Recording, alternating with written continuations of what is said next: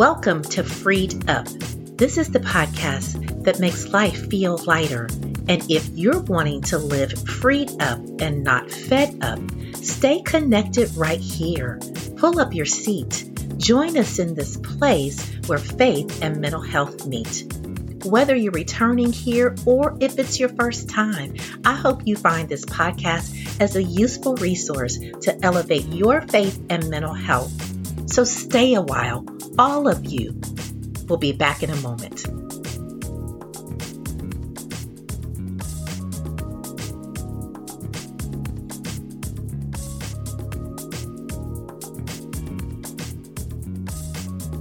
Well, hello, and welcome back for another episode of Freed Up.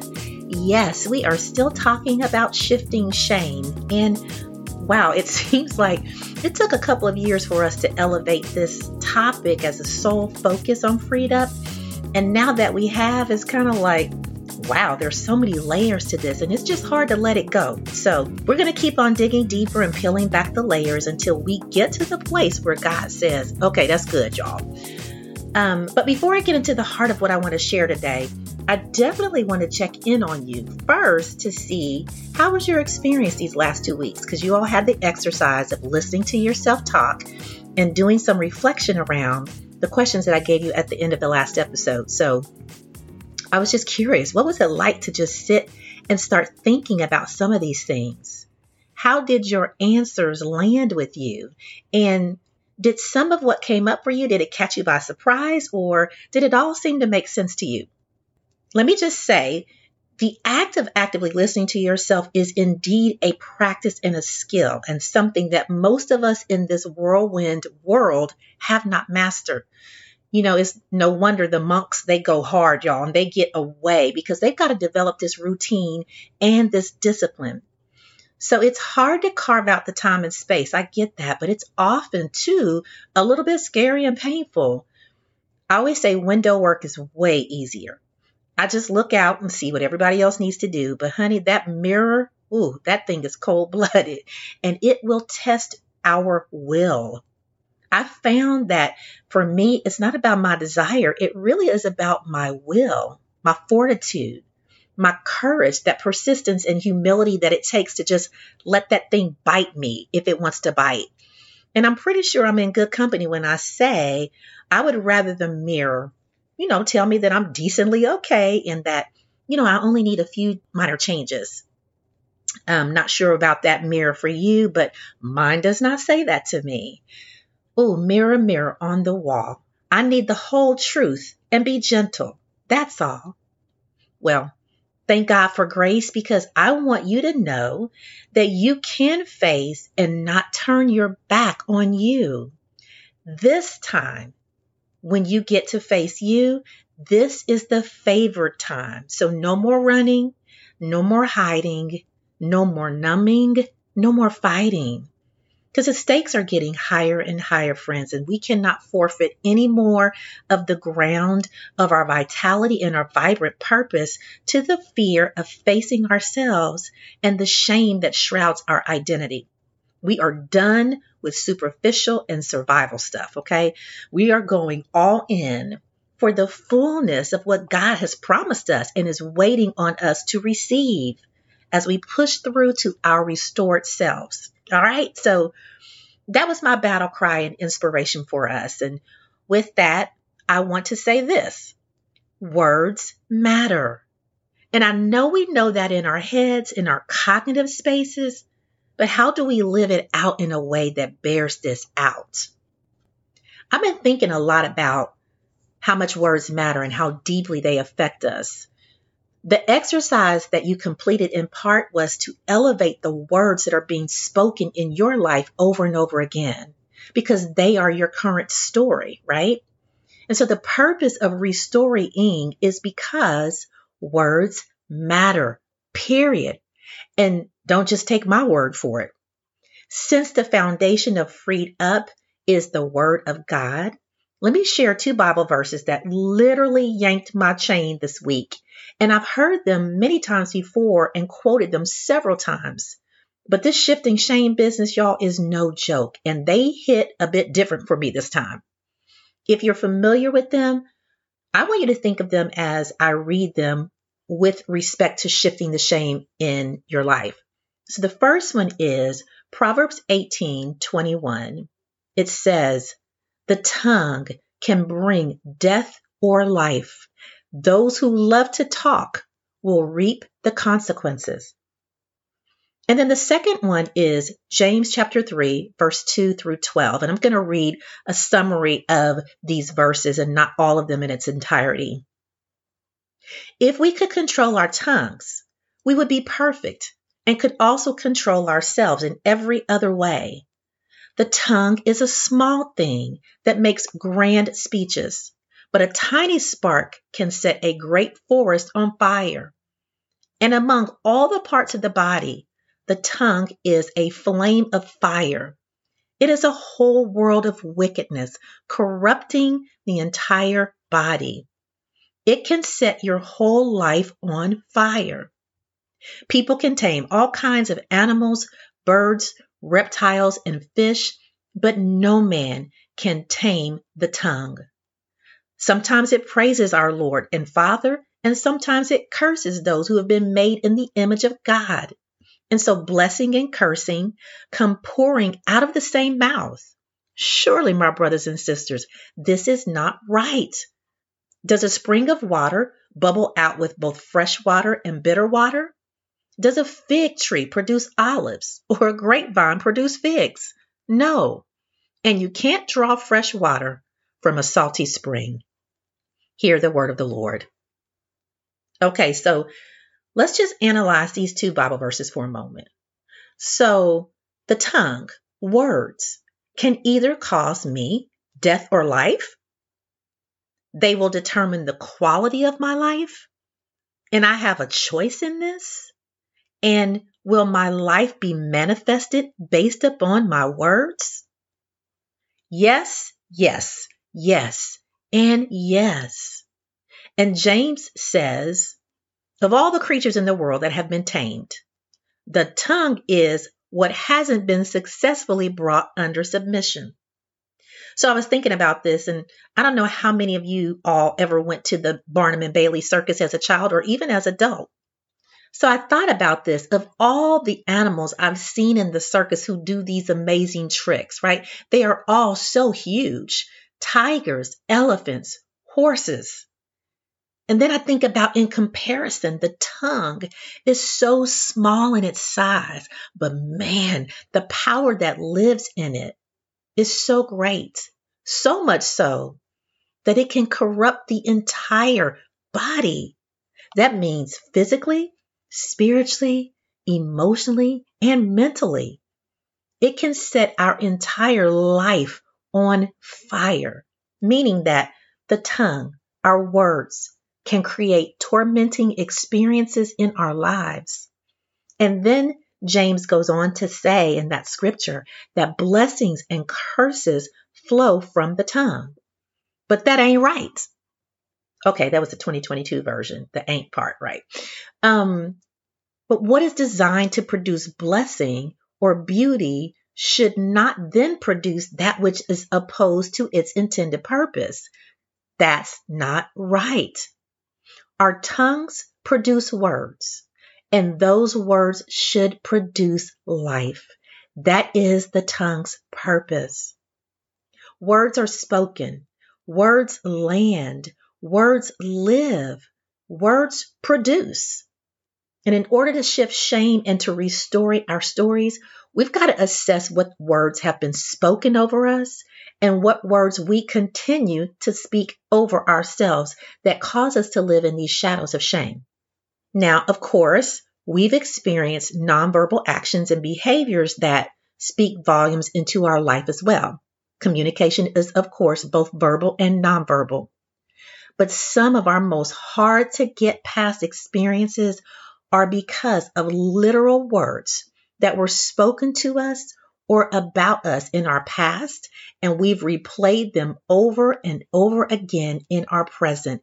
And they will become our future if we don't root them out now. And I want to surface this as a thought.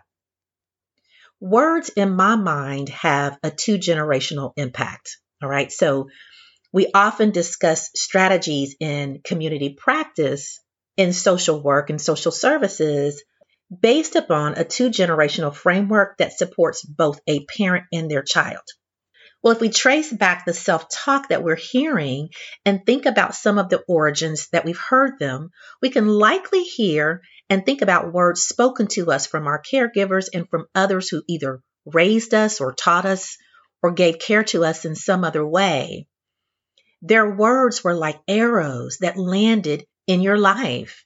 And then we have a language of life or death that we are speaking into our lives as well. And yet, other influences, including the culture, the voices of those with whom we've given a front row seat into our lives, those also continue to shape our thinking and our speaking as well. So let me apply this two gen way of thinking into how it can show up in reference to our self talk and shame thinking. Some words from our upbringing might have sounded like this Children should be seen and not heard. Sound familiar? Suck it up. You're not the only one hurting. Or, you know, you are just getting too big for your britches. Or what about act your age and not your shoe size? Also, who do you think you are? What do you know? Nothing. That's what. Or maybe you heard something like, I trust you about as far as I can throw you. Why can't you be more like your sister or your brother or whoever? You can fill in the blank there. Stop crying before I give you something to cry about. Or maybe even this statement you'll never amount to anything. Or, oh, you are just like your daddy or your mommy or whoever, fill in that blank. Or what about, fix that attitude before I do? You're going to respect me. And the list goes on and on. And so much of these statements of words were said to us in our rearing that carried over from our caregivers' upbringings are still sitting with us today. And I say that they're two generational because they've carried over from our caregivers' upbringing as well. And these are some words, and there may be other ones that you're probably recalling in your quiet moments of reflection or they're reverberating in your head in times where you feel weak or vulnerable, inadequate, unloved, discouraged, or broken. And many of these are subconsciously guiding your thinking and actions, and you don't even know it. And as such, they're going to become part of what you speak to yourself, having internalized them, which give them that two generational impact. It affected your parents or your caregivers or those who raised you, and it's affecting you. For example, if you heard something like, children should be seen and not heard, and you were a child, then you likely have adopted the belief that you shouldn't express yourself and you're not worthy to express yourself, which means that you are living inauthentically as you are abandoning a part of yourself that is needed for a whole human emotional experience in your life. If you heard words that were said like, now you are just getting too big for your britches, then you will speak to yourself that you have to stay small and go along to get along so that you don't make anybody mad or rock the boat. And then you'll believe and then speak to yourself and show up behaviorally as if something is wrong with you. You will exist often subconsciously in a dumbed down way and feel guilty all the time, not even knowing why you feel guilty, but believing that you don't deserve to succeed, that you should never accept any praise or applause. Or if you heard words spoken to you and over you, like, you're good for nothing, or you are just like whoever's name that didn't measure up to that person's expectations or demands. Then you will say to yourself and over yourself that you're not lovable, useful, capable, or worthy of any good in your life. Words matter. They matter when they're spoken to you, and they matter when you speak them to yourselves. So, what do we do? Because that's what we need to get to, right? Well, the number one step in restoring your narrative, editing your SFD, taming the tongues of the past and the present that speak into your life, those two generational voices, yours and others, and your caregivers. That is to connect to the truth of God's word and what he says about you. And for the believer, God's word is the foundation of our faith. His words to you and about you and over you were spoken before the world began, before you were formed in your mother's womb, before you were birthed into that hospital room or wherever you made your entrance into life. His words must become the words that are the voices in our heads. And let me say this if you are not a believer in Christ, as always, Freed Up invites you to relationship with Him. Know that God's words apply to you too. But your relationship with Him, however, will determine the level of credence that you give to His words about you. So, whenever you are hearing yourself talk or others talk to you, Ask three simple questions that will help you restore those moments and your narrative going forward. Okay, here's the first question Whose voice is that? Or whose words are those? And then the second question to ask is okay, so what did God say about me about this? And then the third question is what's the whole story? What am I or they leaving out or what's been left out? Those are three very important questions to ask to really begin to reflect and think about the narrative that you are drawing on and the words that you are speaking back to yourself. And let me say this shifting shame doesn't mean that we only need to hear good things about ourselves. Rather, we want the whole story because that's the balanced picture. Can I tell you my whole story in a nutshell? I mean, it's just a few lines. There are lots of other parts to it, but like in a nutshell, I am a believer in Christ, but I'm also a sinner, a wretch. Even the good that I do, as the Bible says, is filthy rag. On my best day, I am in need of God's grace and mercy but I'm restored back to God because of the sacrifice that Jesus made for my sins. I am called a saint, a believer, and my hope is to live for Christ since he died for me. That's the whole story. Either part by itself is incomplete. If I get stuck in the center part of my story, then I will be completely discouraged. If I stay rooted only in my restored story, I will begin to lose part of the side of me that needed God and needs Him every day of my life. So the truth is, hearing good about ourselves all the time, it might make us feel good, but only will ultimately make us down spiral because inherently we know that we're not good all the time. And the pressure to be good and perfect is a weight that none of us can live up to. Conversely, hearing negative things about ourselves continually will make us insecure, will cause us to lose hope, and it will relegate us to living in shame spaces. And we'll keep buying into shame's story that we're not lovable, we're not capable, we're helpless, and we're not valued. So, as you are restoring and rewriting your life's narrative, will you take the first step and just choose to listen to the voice of God, the voice of love, the words of your creator and designer, because he speaks life over you. And shame is opposed to life because it keeps us from the beauty and the joyful essence of it. God's voice today is saying to you, His words matter. Our words matter. So choose His voice, choose life, choose to remember that your words will become your life and they matter. Also, remember this you do not walk this path alone as we are restoring our lives. I am walking right alongside you as well as the rest of the freed up friends and family. And don't forget, God loves you. I love you. And make sure you take care of you.